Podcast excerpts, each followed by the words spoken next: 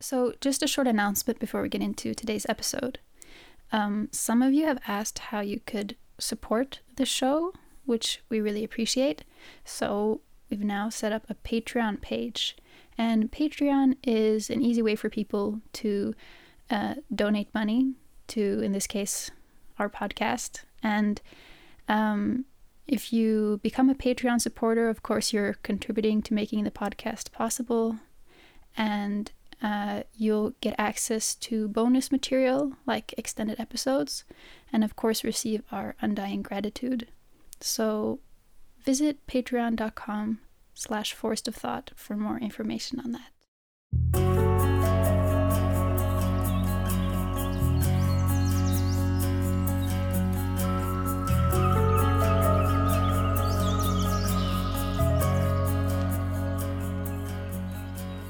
Welcome to the Forest of Thought with me, Ingrid Reeser. It's always hard to talk about our connection to nature because the wording already implies that nature is something other than ourselves. But we're going to try in this episode. What would it mean to deepen our relationship with the world and with life itself? Our guide for today is eco philosopher Per Ingvar Haukeland. The challenge is again is that when we have the great separation, it's it's a- and it, it's an abstract. So it's an abstraction. There is no separation Right. because it's think only there a- yeah. There, we think there is. Right. So it's our thinking that is the problem that creates this separation. And nature itself is a very difficult concept because you know we tend to think of nature as something out there, as forest and Mm. ocean and, and mountains and so on. Mm. But in certain tribal traditions, there is no concept of nature. It's just home, or it's just what is. You know, it's it's life, or it's the condition of life, or Mm. it's our our greater home, or something like that. So maybe we could speak of life instead of nature. Per Ingvar is an eco philosopher and a community activist, and a professor at the University of Southeastern Norway.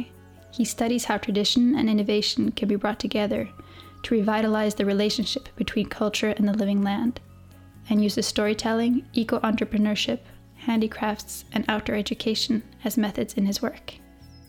One overcast afternoon in early October, Per took me up into the forest behind his home in Telemark, Norway.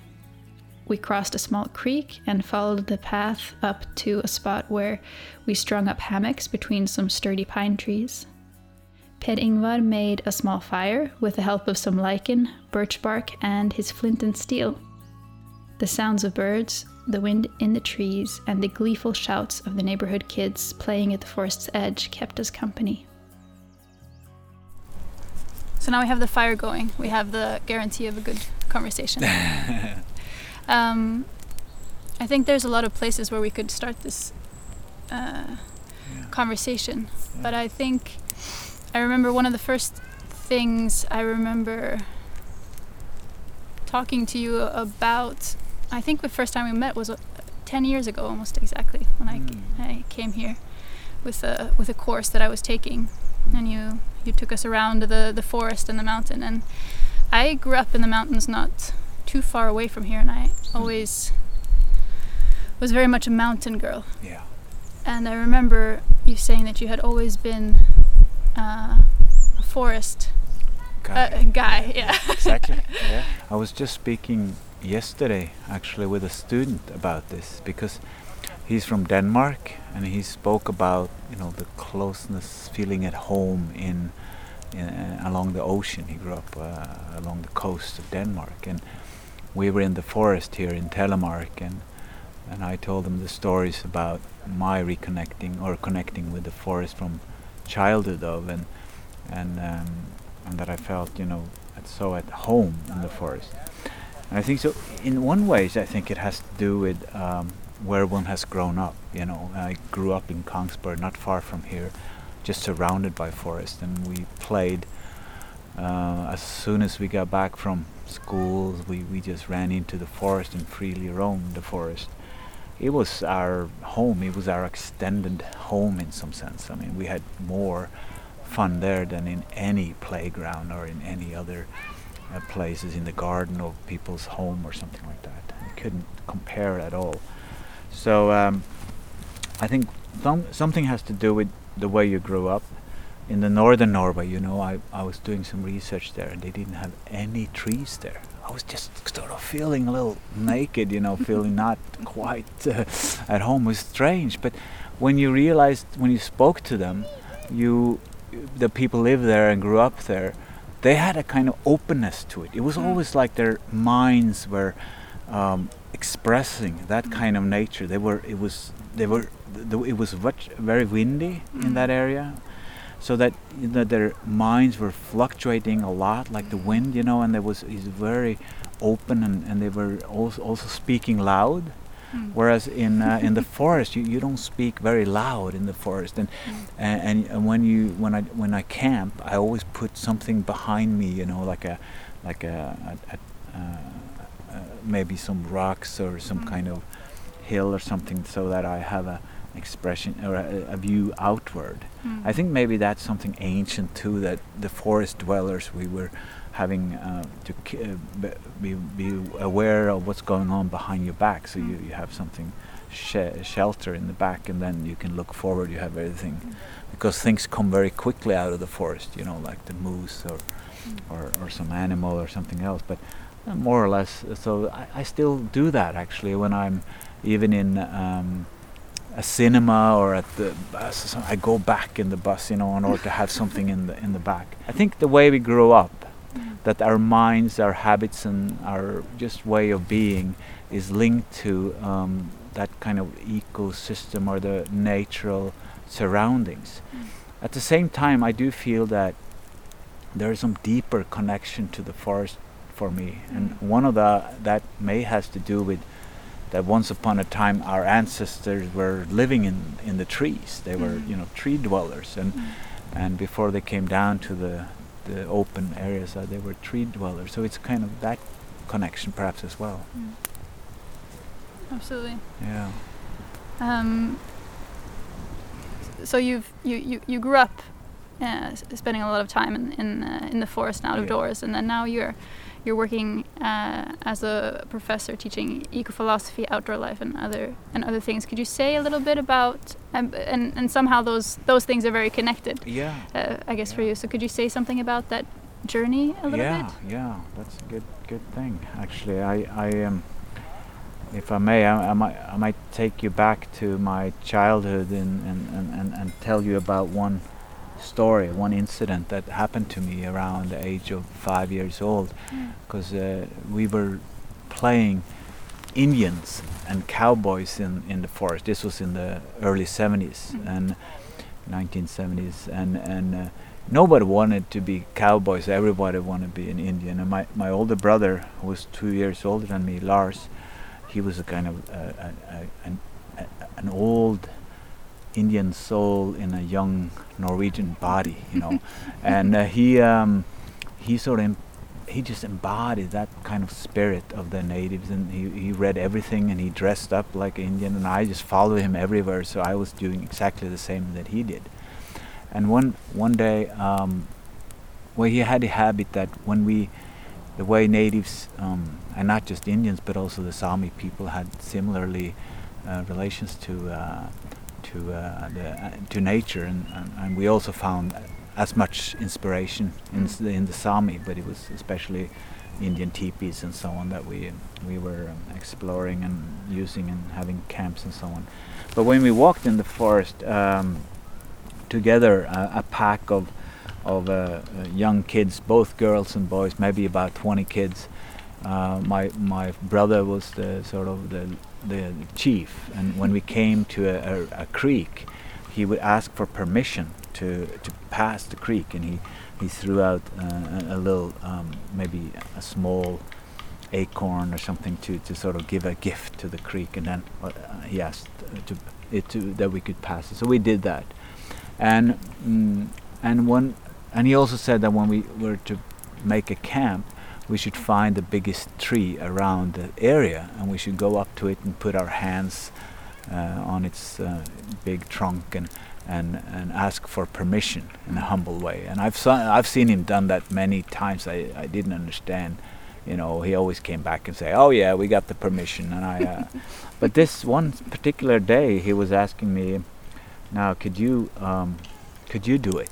Mm. And uh, I said, "Okay." And I went up to that. I looked around and see. I had to, you know, there's a kind of, I have to do this right, you know. So I have to find that biggest tree, and I found this huge uh, um, Norwegian pine tree, and and and I ga- went up to it and I hold on onto um, its trunk. I could feel its its skin uh, in, inside my hand, and and it was like just uh, strange in, at the beginning. And then I closed my eyes and I asked sort of for permission. Could we please camp here, um, honorable elder of the trees and so on. and and I heard him say something like that, and suddenly I felt a warmth inside my hand. Mm. It was very strange. It was just almost like there was a sort of a, a warm spell coming through from the trees onto my hand. Mm. It was so striking that I actually quickly drew my hand back Oh. and I, I, I almost fell down on the ground Mm. and I was looking up on the tree and it just sort of leaned towards me Mm. and it took its huge uh, branches out in the open and it's sort of almost like it was holding the out for me Mm. taking me in into as a sort of a caring um, a, a, a caring kind of hug or whatever but and he was he was saying um, I could see inside it's an image of hearing the voice of saying you know thank you for asking and you're welcome you can camp here Mm. and I, I ran down to my brother um, and I said to him, "Oh yeah, it said we could camp here. It was permission, and it was just fantastic." and he said, "Of course, you know, when you ask it properly, you will get permission." and that was the first time in my life that I actually discovered another being Mm. communicating directly to me. Mm. After that, I've had you know numerous incidents of that kind of thing. I've had you know dogs. Of course, we, we Mm. know it with our dog and horses Mm. or cats or whatever. There is a communication there, and, and many people communicate with their plants and so on. But that was my first time. I was about five years old, Mm.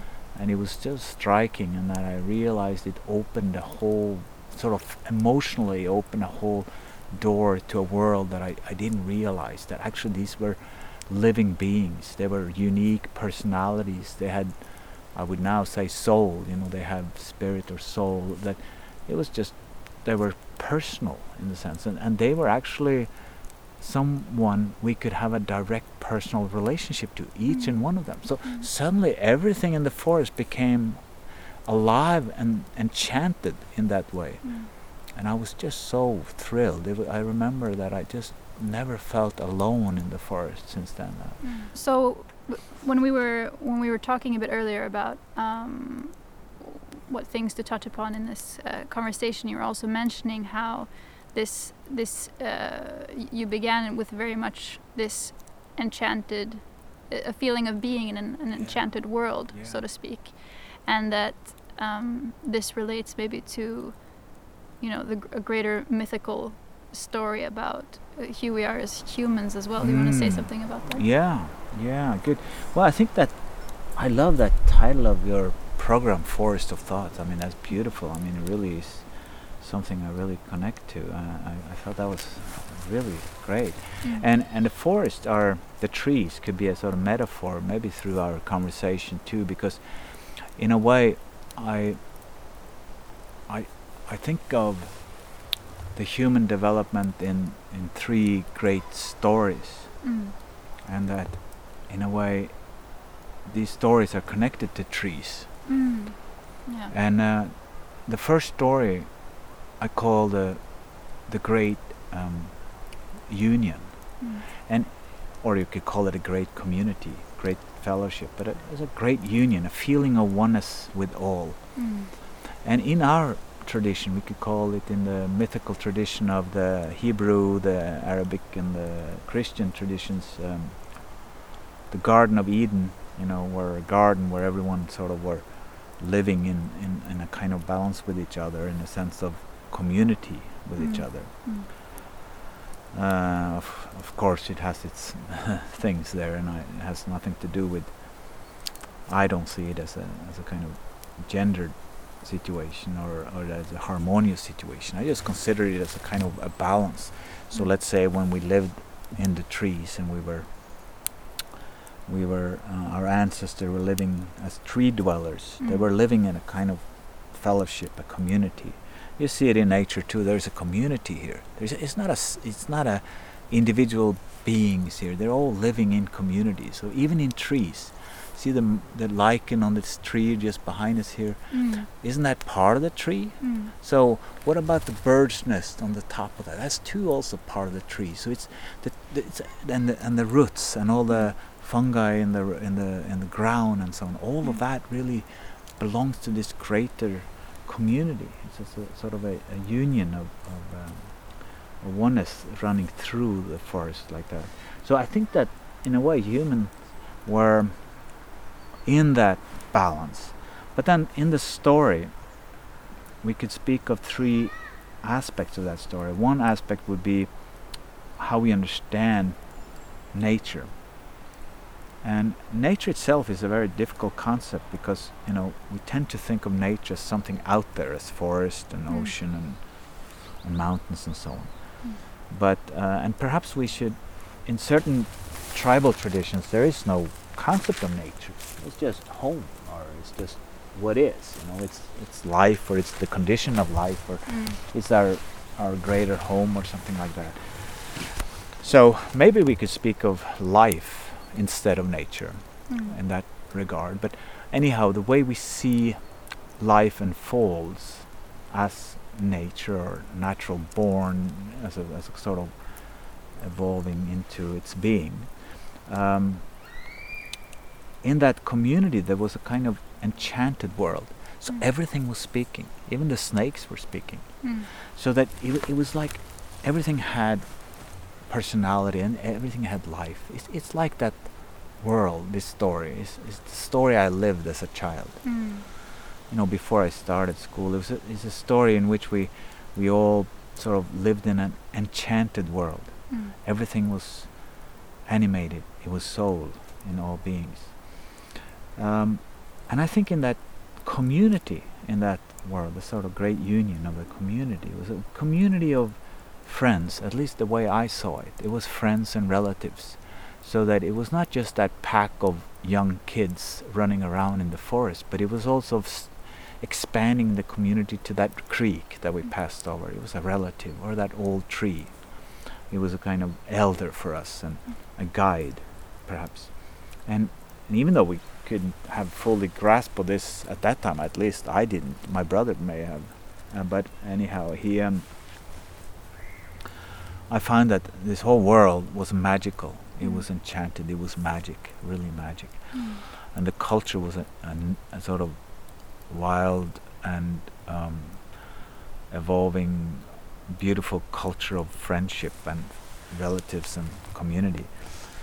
The what I learned of myself in that world, that story, was that really I was important. That tree, that tree spoke to me directly. You know, it, that tree, it mattered what I did. Mm. What I did, I reciprocated. So Mm. when I touched the tree, it touched me. Mm. So we touched each other. Now, the second story that I would tell then is the story of the great separation. Mm. Because in that moment I started school, something happened. Mm. And I've been since very concerned about education, or Mm. working on pedagogy and education also, because I, I don't want kids to have the same thing as I do. We are now in the forest just about, you know, 50, 100 meters from my house. I live just at the foothill of Lifjell mountain and in the forest here I have built up a lot of teepees and camps and stuff for sit spots and so on for my kids who are now 19 and 18 and uh, and now we're here. Maybe you can hear it in the background. There's some kids playing in those teepees and those uh, Mm. along the creek down there. And and so it just continues. It's a very nice beautiful thing that the children are able to freely roam Mm. by themselves in the forest. But when we came to to school time for me something happened. Nature was all, all almost objectified. Mm. That en- enchanted world became disenchanted. It was almost like the soul was taken out of the trees and the, and the beings, our relatives. They were like called birch or pine or or lichen or whatever these kind of names and categories were. But for us, they were persons. I mean, it was that creek. It wasn't Mm. any creek. It was that creek, and it Mm. was that pine that was standing there as an elder. And they had just, you know, because of their position, they had they, they had the view of life from there. So nature became objectified, mechanized, and, and industrialized, commodified. You know, all these kinds of words that separates us. So the great separation is really taking place when we start eating of the tree, the fruits from the tree of knowledge. I think it's, Mm. it's something happened in our human evolution or development when we started to, reflect and abstractly think of ourselves in a sort of distant, maybe separate way. Mm. You know, that we are special, we are we are masters really, so we should be in the center of everything. Mm. So that kind of human centeredness became quite evident in that great separation. And I think that took away our connectedness to the greater um, sense of community then. So um, we became disenchanted from this magical world. It became just a world of objects for our purposes, unfortunately. So this is the second story, and I, I found that my school was training me to this, unfortunately. The third story, which I re, um, wh- which I think is now taking place, and we're in the midst of, and we are speaking of it, and we're living it, I think, uh, too, even though this great separation is still there. And that's what I call the great reunion Mm. because I do believe that, especially from my friend Arne Næss, you know, in the 60s and 70s, his playful ways of reconnecting to nature, in his uh, coining this deep ecology movement, you know, and, and the movement towards reconnection, really, in some Mm. sense.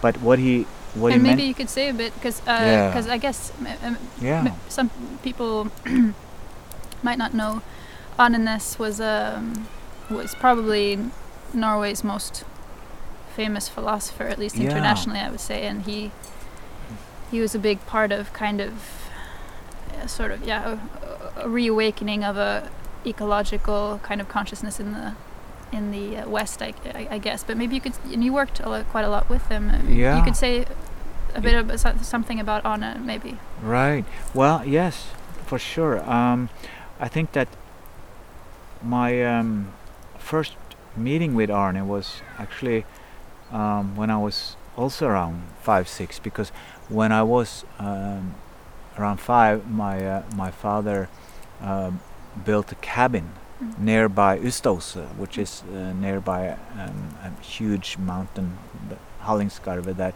also Arne had built his cabin Mm. for about 60 years before then uh, in um, in uh, uh, higher up in the mountains. We thought it was a kind of crazy guy living in this mountain. We thought he lived there, you know, and we, we really didn't. I didn't know him much. We was a little bit scared of him, and so we knew his name and so on. But when I came to the states, I lived in um, Kongsberg, Norway, until I was 18, and then I left for the states until the Midwest. I took my my uh, bachelor there Mm. at the Southern Illinois University, and and um, wanting to go to work on international studies actually. So I continued. I wanted to continue with that in uh, University of Oregon, but when I came to Oregon, it was it was a magnificent feeling to come there. It was almost like coming back home because Mm. the forest and the rivers and I was missing it. I was always like it was awakening within me this Mm. kind of relationship to nature. So I just started to roam in the forest and the Cascade Mountains and Three Sisters area. Built a, a forest or a, a, a, shelter there uh, out of just uh, wood and and uh, moss and so on. And I lived there for two three weeks. And when I came back to the university, I, I, I saw there was a, a, course in eco philosophy, but I was always al- already three weeks late into the course, and all the students they were gonna pick two writers or persons within the environmental movement or eco-philosophy movement that that um, they should write about. And I, uh, there was only two names left uh, because everyone had, else had picked, and it was Arne Næss and uh, John Muir, mm. and now become two my heroes in, in many respects. And and Arne Næss, um, I knew again because of that mm. my childhood in mm. those mountains. And I thought, what what has he to say about nature and you know connecting to nature? I didn't even know about deep ecology that that 1989, and um, and I but I I started to read him at that point, and I thought, my God, this is fantastic.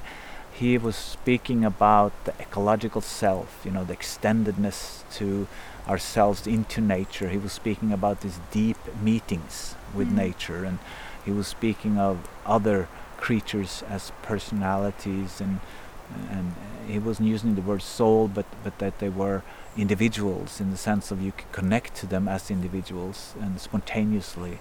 And he was speaking mythopoetically at the same time as he was a you know a heavy duty intellectual you know a logician mm, and yeah. a, philosophy professor at the University of Oslo and at the same time as opening these doors to reconnecting to yeah. nature through deep ecology and what he called ecosophy so I, I, I looked him up. I, I, after a year in Oregon, I said I have to go back to Norway, mm. and I looked him up. And, and uh, our first meeting, we were speaking about our relationship to Hallingskarvet, mm, and it's yeah the mountain and its great soul. Mm. He wanted us to. He wanted me to say about you know what what did I what did I experience, and we were speaking so close, and he invited me to go to the, his cabin up in the mountains, which is North Europe's highest private cabin, actually, okay. uh, in, nor in in uh, in, uh, in northern Europe. It's very harsh climate. The roof has blown off three times, and he bought that. Uh, he, he built that in 1937. But anyhow, we went up there, and and uh, after that, he said, "Well, you are um, a cabin person," which is kind of a, a, stamp of, uh, guarantee. You know, that's a, that's a that's a good approval thing. So he he then said, you know, well, you can you're all right. if yeah, you're all right. So so he invited me actually to share office. So we shared office together for two years from 1990 to 1992. We were sitting on the same desk. Mm. He was sitting on one end, uh, long end, and I was sitting on the short end, and we were collaborating. And then when I did my PhD at Berkeley from 92 to 97 he was coming and visiting me and and uh, and then I also realized especially in the states or English speaking countries that the deep ecology was you know huge. And, and so even deep and deep ecology is kind of the the movement that he has yeah. uh, in a way founded you would say? Yeah well he described it in a way. I think I would I would say that he just described something when he was in 1972 he was looking back on the 60s you know rachel carson's the silent spring mm. the different environmentalists that were coming up in the 60s and but in 1972 arne Næss was looking back on on this movement and he was describing and said there's two strands to the environmental movement. One he called shallow ecology. He he regrets that word because no one wants to be shallow but he called them reform ecologists later, mm. would mean that people are saying it's important to take care of nature because of human purposes. It's mm. good for humans, and and uh, let's say take care of the Amazon because there's so much medicine, potentially medicine there, and mm. so on, the Amazon forest. And um, uh, I think that what um, he felt it was a kind of anthropocentrism mm and that their arguments were more along the lines of technology will solve the answers or, mm. or economics or business and so on. While then he said there's another part of the movement he called the deep ecology movement, which were some people were applying a, a pro approach to the ecological crisis that thought more deeper into the way we think about ourselves and nature, mm. about the way we live our lives and so on, and said mm. that we need a deeper, almost a revolution, mm. or they would say a revolution in our way of thinking and a way of being mm. in the world. And that this revolution was also opening an awareness to that we live in a more uh, a world of a more let's say a kind of a, a web of life in which we are living in a greater community. We are not any special in that sense that we all, all beings are part of that web of life in the mm. sense. So he called that ecocentrism. Mm. It didn't mean to take humans out of nature. Some Mm. misunderstand that and they Yeah. think that it's taking humans out of nature, so so they become nature centered. But then they're trapped in that cultural dualism. You know, Mm. there's either nature or humans. But in Mm. the nor in the Arne Næss context, there is not that kind of dualism. So that he would say, it's just that everything alive has intrinsic value. Everything alive has value insofar it is part of this greater web of life. Mm. And that's that's also caused quite a bit of trouble because um, this notion intrinsic value seemed to be very you know what's what does that mean? Does it mean Mm. that the mosquito has the same value as a human? Mm. It's not that's not what it means at all. It just means that um, if it's if it's alive, it is in the same it's in the web of life Mm. similar to, to you are. So you cannot Mm. say that the mosquito is less alive than you. Mm. So there's a biological egalitarianism there, which means for him that intrinsic would mean that it has an inner life Mm. and that it has a way of being part of something greater. Mm. So it has a kind of personality aspect to it. So maybe in the, or maybe like a Carl Jung inspired um, environmentalist would say it has soul or self, you know, it has a self Mm. instead of that. There's a feeling of there's a feeling of what it's like to be a mosquito. Yeah, exactly. And that the mosquito has a has a kind of a, uh, a it, it has a, a personality in the sense so that you can actually, uh, in a way, get a each mosquito is a unique being in some sense. Actually, the great writer in Norwegian uh, writer called uh, Knut Hamsun, who wrote uh, "Growth of the Soil," write a beautiful essay on a f- on a, on a fly, a small Mm. fly. Mm. So he just were playing with this small fly, and you could say it has its own life. It has its own sort of uh, way of being, and you can connect to it. And that's really all he says. That's all Arne Næss says is that there is a kind of deeper connection to all beings, and that that this is could be internal. So Mm. there's a way we identify with, or we can internalize that relationship to that other, and it becomes part of who we are Mm. it extends our understanding of ourself. That's what he called the ecological self. And that was quite inspiring for many people.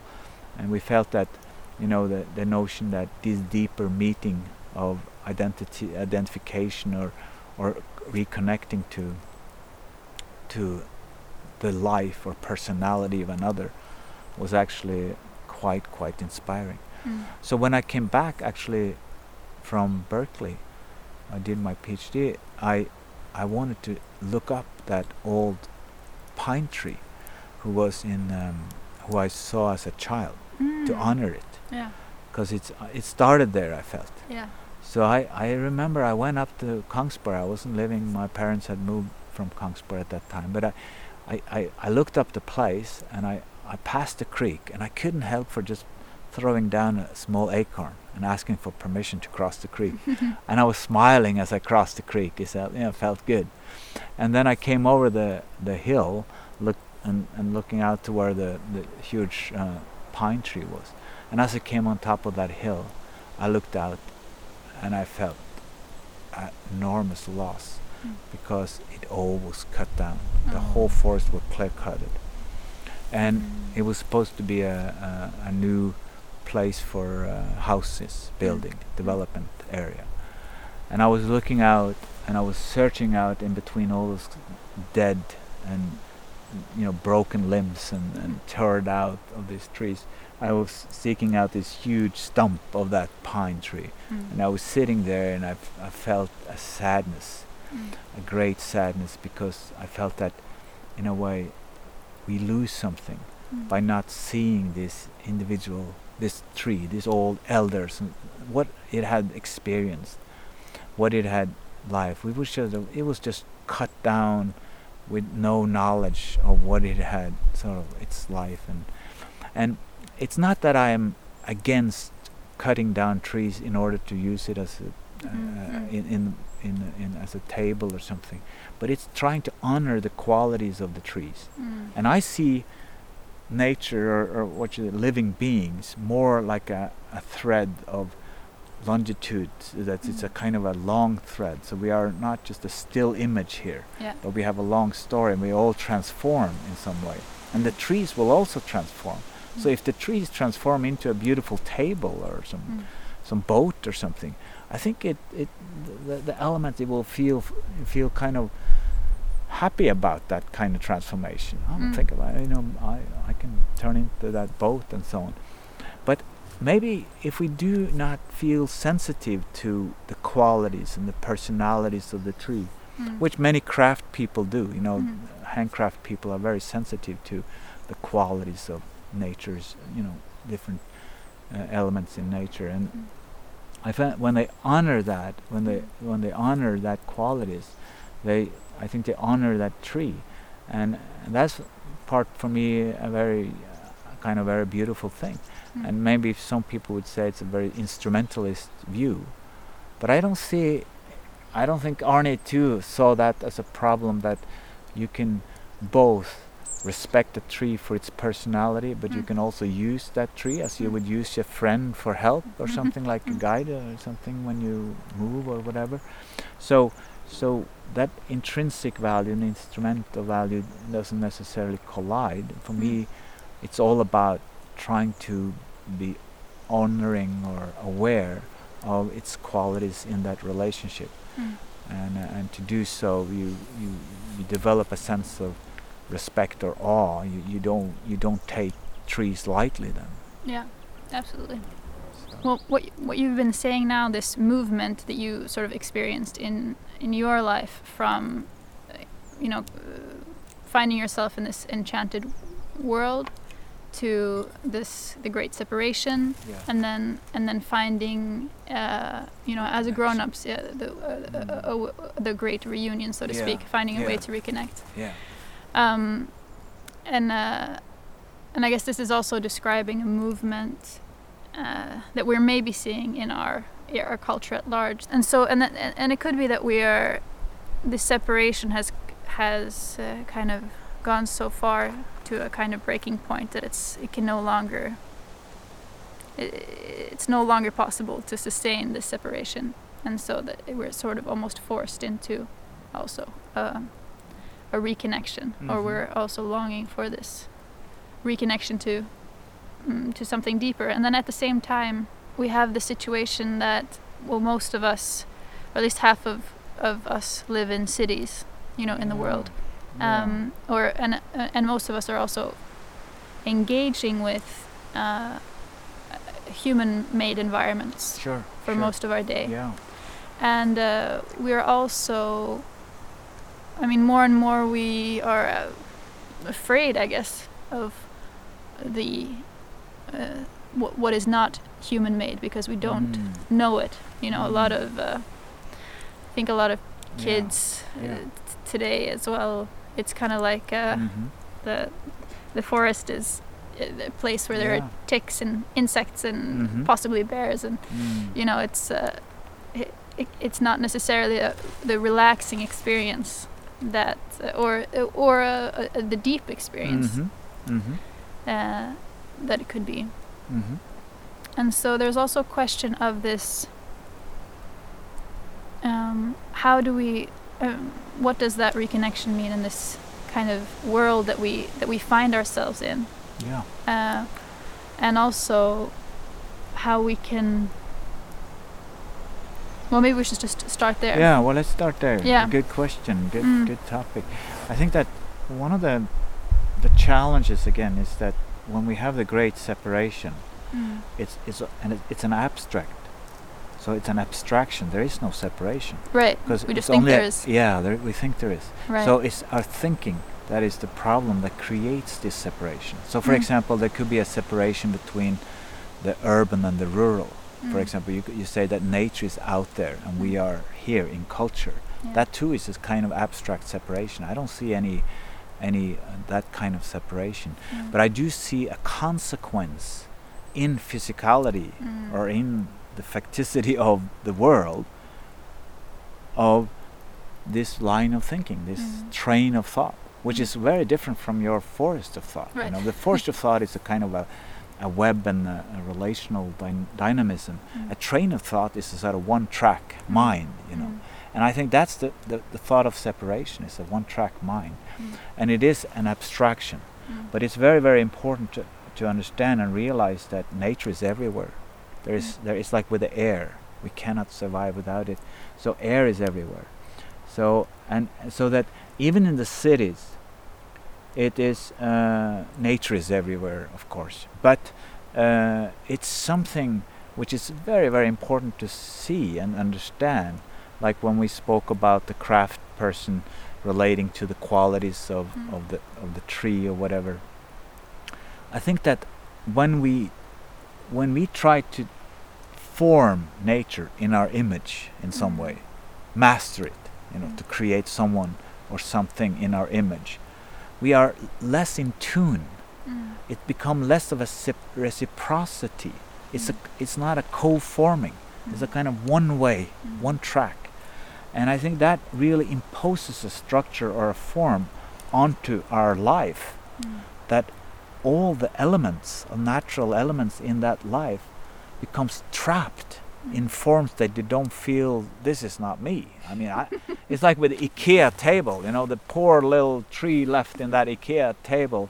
That I, IKEA, you know, that, oh, that's, that, that's not me. I, I don't want to be here. No, I, it sounds uh, maybe ridiculous, but in one way, it's a very mechanized. If you, no, if you notice that, like you mentioned with the urbanization, is that 100 years ago in 1905, Norway had its independence. About 80 90% of people lived in rural areas. Mm. Now, 100 years after, in 2005, 80% lives in urban areas almost. So it's it's it's taken so short, Mm. and all in 1905, m- we lived in a handcraft society. So in a, in a way, we lived in a traditional community where people were attuned to these qualities. The Mm. forests were their bank. That's where their money was. That's where they were resources was, and and, and that's how they were, because they were dependent on caring for the forest Mm. in order to survive. They were they were in need of that. They, they couldn't take down the whole forest. That would be total madness. It would be like taking out all your money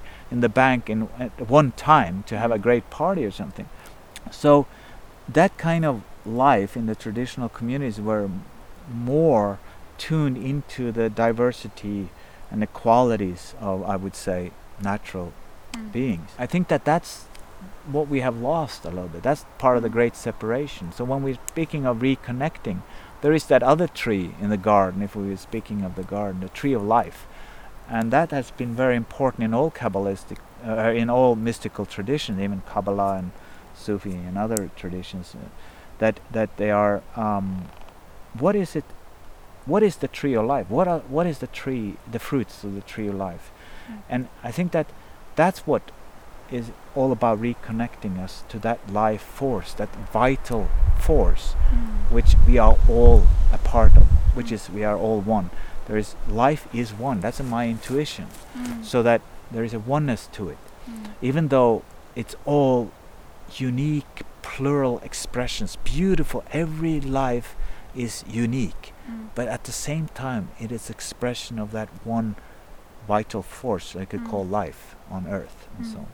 So, so for me, it needs to be um, developing or shaping the Mm. cities, the urban life, in a way that is more tuned Mm. to those forms being able to express themselves in some sense. Right. So let the trees grow the way they want to grow. Don't just force them into a shape you see it look like that, or let let the uh, the birds build their nest. You know, let them, uh, you know, let things, um, let the light come through the forest, uh, through the cities too, and that don't all have, uh, you know, artificial light that takes away the stars, and so on.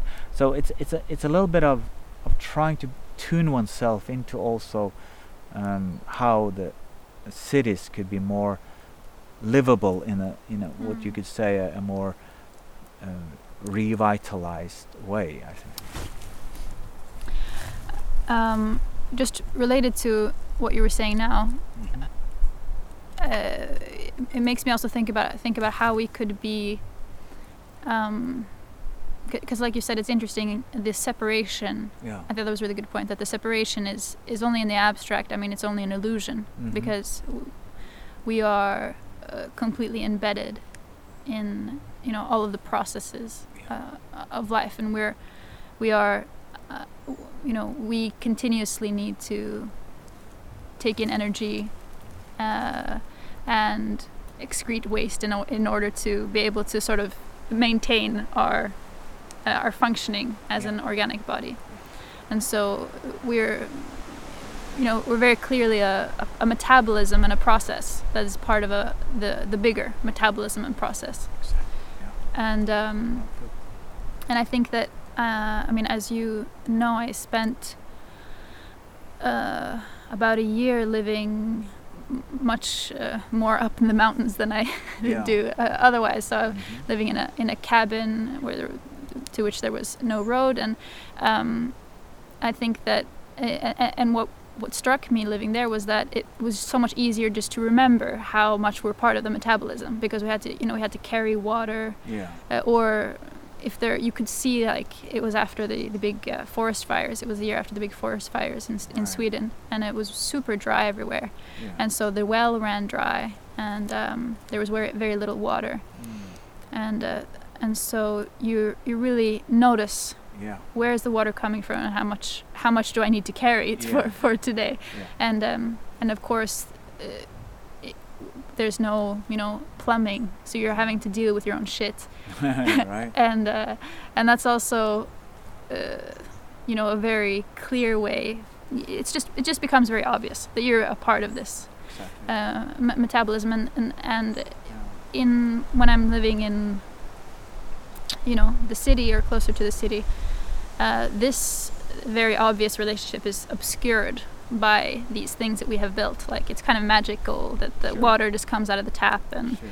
the shit is whisked away Yeah. in uh, with clean water off to some place. it's a kind of different kind of magic, though, isn't it? It's, Yeah. kind of like I wouldn't. Yeah, Uh, but it is. It's a but- kind of you know. it- uh, we- uh, don't. It's not like I know how it works. And, Yeah, uh, exactly. Really, and so But it's it's a kind of that that uh, that magic which says that out of mind, out of out of sight, out of mind, isn't it like that? You know, Right. it's like y- You don't things see- suddenly disappears, yeah, like a you know like a white rabbit or whatever. Or something yeah, exactly. It, right, exactly. The water comes out of the Yeah, faucets like the rabbit out of the top hat. yeah, Um, and so, uh, but, but I think that that doesn't mean that we can't uh, be aware of um, of our interrelatedness also when we are wh- wh- wherever we are living.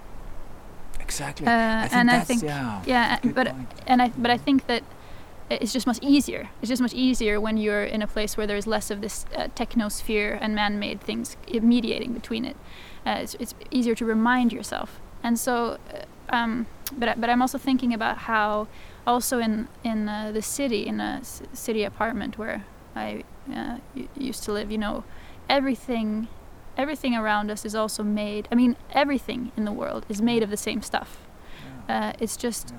composed in, in different ways, and I mean the the the, the cement that Yeah, or rock Yeah. that the building is built with is is taken from uh, uh, from the earth somewhere, and um, I mean So I am also made of I'm also made of carbon molecules and uh, all ki- all kinds of different things. So so it is that we it's very obvious that we're we are made of the same things. I mean, uh, a plastic pen is made from oil that's made from uh, you know leaves that were collecting sunlight millions of years ago. But and, and, so the question is then just like it's likely like you're you're saying. I mean, sometimes it's it's easier to it's easy to imagine how uh, a, a, a tree uh, can can more easily retain its quality and uh, express its uh, sort of nature or personality in a handmade um, cup or a handmade table Yeah, or something yeah. like that. Yeah. And so the challenge, I guess, for us is like, how do you retain then this expression, this quality, Mhm. also in when it, when it, the task is much more difficult, say building a big house or yeah. uh, Ah, good, good point. It's it's very difficult to say. I, I, one of the, one of the thing I, I would say about it is that you're totally right that you know everything is made of the s- same elements, but not all things are alive. have the same Well, they're alive in a sense too. I, am actually Mm. Quite a radical ontologist on that part because I, I learned it from Arne Næss too. Because i- in a way, you know, the cup that he was using at Tvergastein was certainly having intrinsic value. It was a living being in a way, and and and and the stove that he had brought up there, it has uh, intrinsic worth, and uh, Mm. all of that is is. Um, and I do believe that, that all things may speak in that Mm. sense, and, and, and perhaps it is because uh, there is a, a the element of nature within Mm. all things. But I do feel there is a distinction between form, the way we Mm.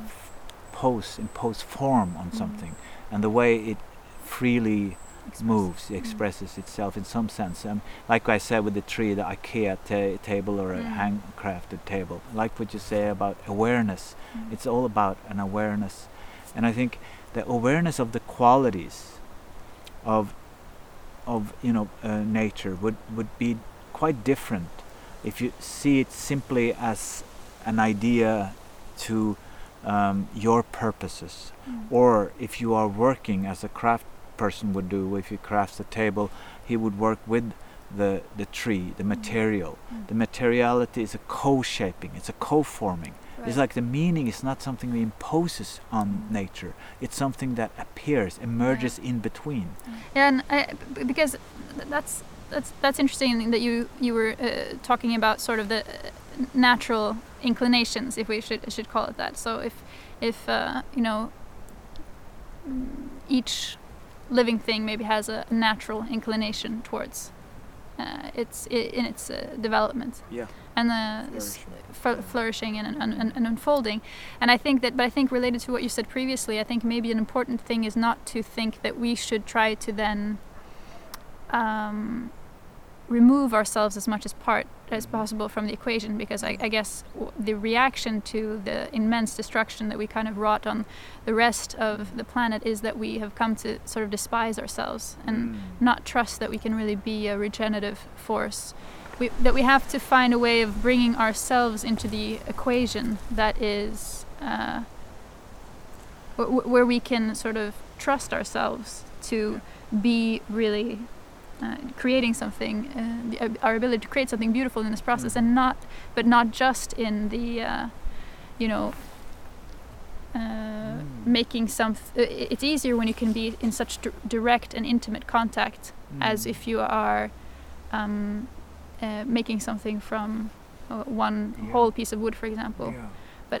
Bring, That's, uh, but but bringing that bringing that intimacy and uh, knowledge of texture, quality, or and something deeper, aliveness into w- w- when working with in, in other ways as well. I mean, I think that that yeah is a challenge that we could need to rise to ah, somehow. that's that's a good point that's really that's great put it has something to do with an, a kind of a new aesthetics in some sense Yeah, is that a way of Mm. of recognizing the beauty of um, uh, of some things that we are connecting to and that Mm. trying to bring that forth either Mm. by by letting it be Mm. or by co-shaping Yeah. its force into something like for example this spoon Mm. that I just showing you here now it's a, which I've carved Mm. and and out of the wood material because Mm. I didn't have a spoon with me so I just carved the spoon Mm. and and trying that that this form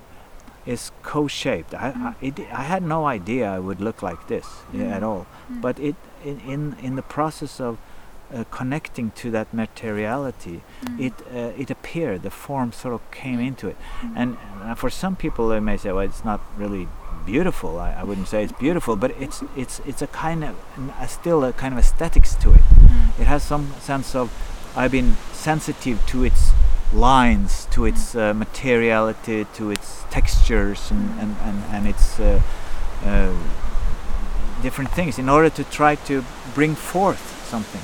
So I feel that the what we need for the future to, to open our doors into a that which is hard to see, what uh, the world of imagination uh, is difficult to reveal to us, but uh, what what a world would look like when we are living um, sustainably and nature friendly and so on. I feel perhaps that it is the artists and the and Mm. the, the, the poets that will open our Mm. doors. Maybe the craft persons who will Mm. allow us into this um, understanding of how they co co-shape something. Mm. There's a dialogue there Yeah. with the material, and how we as uh, urban planners need to be a dialogue with the river running through the, the city and, and, Yeah. and the, the winds and the permaculture is actually a good good kind of um, image of, for that. Mm. But in a sense, it's just something we all have done here. It's just a new name for, for what many people have done for Mm. thousands of years. You know, Mm. living attuned with the l- land, Mm. and it's a true kind of land ethic, like um, I think uh, Aldo Leopold would say. So it's, it's it's trying to do the right thing, Mm. that which grows out. You know, if I if I if I shape this a spoon in a certain way, or the material I, I carve it in a certain way, it may break. Mm. So it's, it's, it's the right thing would then be that which seems to work also. To seems Mm. to be a kind of um, a, a- a way of uh, uh, a kind of pragmatic understanding of it. It's not just Mm. just functionality, but it's a kind of aesthetic, Mm. purposive functionality that has some kind of relationship. And I guess that was that was also one of Arne Næss's key ideas was this that everything is everything is possible. Yeah. The possibilism. Exactly, he's called that possibilism, and and he was quite a bit of an optimist. But he was an Mm. optimist on behalf of the 22nd century, he said. And the journalists thought, well, aren't you now getting a little too old? You know, it's the 21st century coming up. You know, this is 1997 or something. And he said, well, I think it's gonna go downhill for a for a while now. But then people become to awareness. People Yeah. will come to awaken about this reconnection, this connection, and start thinking more beautifully. Mm. And uh, I think um, uh, that is perhaps um, seeing that we humans, by coming back into the web of life, the fellowship, the union, the great community of all beings, Mm. we are uh, actually being missed. Mm. And we've been Mm. missing them uh, Mm. in a way, our relatives and so on. I, Mm. I think Mm. a lot of people when I take people into the forest and and nature and so on, that it's it's often people speak of a sorrow, almost like some people call it an eco sorrow or something. But it's like a sorrow that what have I missed? You know, all the, Mm. all what I have missed these years. Mm. But also a sorrow of what we're doing Mm. to this connection. So it's, it's um, but that kind of sorrow is also part of life, and so it's it's a way of healing in some sense. One could say that that going through a sorrow process would be also coming back into understanding the true, well, not true, but the, the, the values that we, we are important Mm. for us, and Yeah. and that we are caring for these values because caring for nature, caring for uh, that cup or Mm. that tree is uh, really in some indirect internal way caring for oneself And maybe also, I mean, we, I guess we maybe can't talk about Arne Næss without talking also about his um, playfulness. Although he was, you know, a professor and uh, working on all these serious things, he was also a very uh, silly guy. yeah yeah yeah well he was he was silly in a in a in a good sense you know he Yeah. was he was a, he was a homo ludens he was a he's a playful human and uh, my first meeting with Arne, he was climbing inside a train, tra- you know, a, a car. We were we were w- we were driving uh, by train up to the cabin, and and uh, and he was sitting around. Um, and I was thinking, you know, I'm going to try to find a good question for him, as a sort of philosophical discussion. and uh, he asked me, "Do you want to play?" And I, I said, "Well, what do you mean? Do you like play and the philosophy, the concept of play, or what? What do you, you want to discuss? What play is, or what it could be, or mean, or whatever?" And he said, "No, I just want to play." And I said, and I, he said, "Well, well, what do you want to play?" And he said, "I want to play Follow the Leader."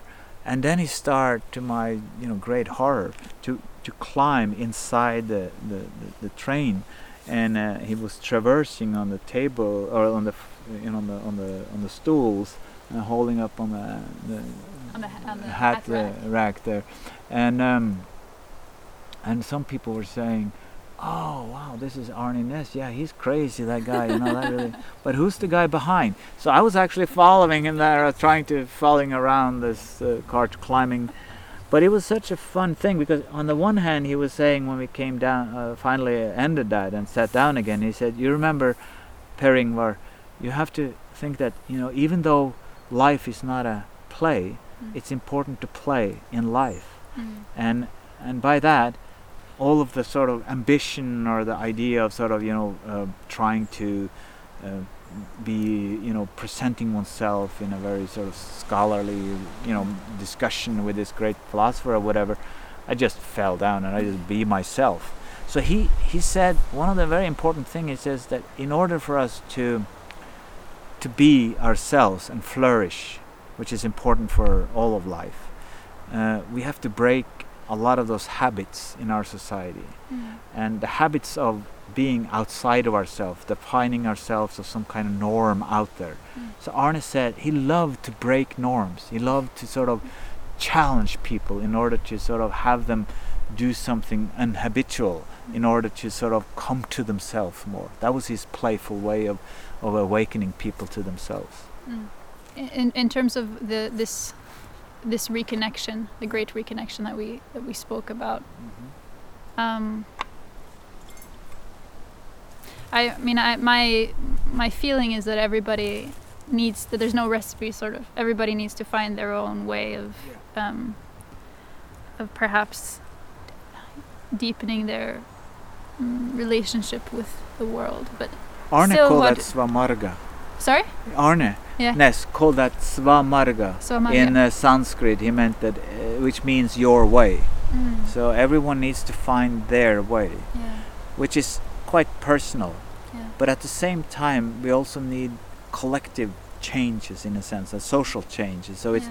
I'm trying to advocate, uh, uh, and, and Arne did as well, uh, a kind of interplay between individual personal commitment and also social uh, commitment as a kind of movement. yeah. So deep ecology is a social movement. It's not really a philosophy. It's it's more of a uh, a movement of people going into the depth of what is the heart of the problem and what we can do about it. Mm. And so that's uh, the depth of um, uh, that that he speaks of when it speaks of deep ecology, how we are deeply rooted in in the problem, but also the solutions. Mm. And I, even though he was an optimist, I think there is also ground to be a pessimist in this uh, work, unfortunately.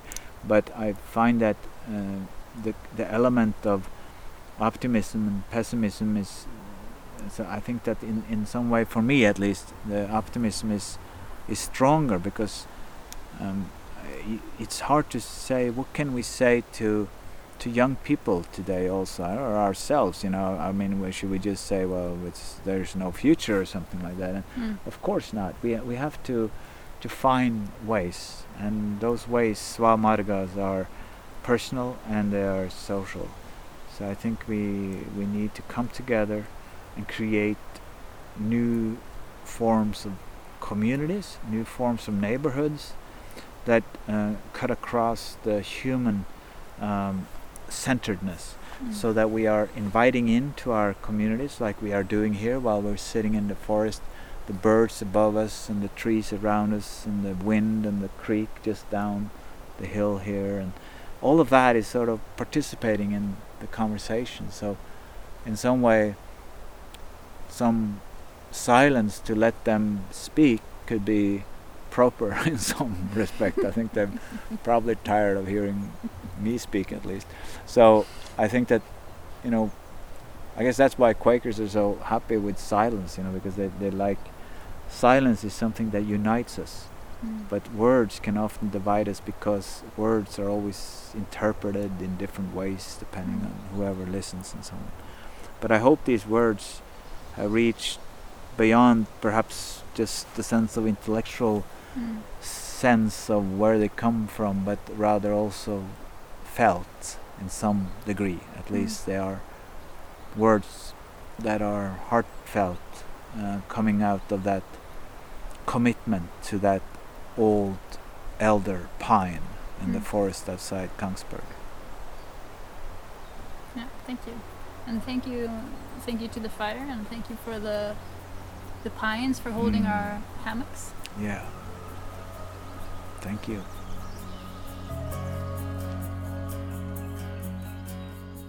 As always, there are links to further reading in the show notes and on our website. And there's a longer version of this conversation available on our Patreon page, which is patreon.com slash forest of thought. Thanks to everyone who helped make this episode possible, and thanks to Christian Steen at stoneproduction.no for our theme music. We'll be back in three weeks with another episode. Until then, take care.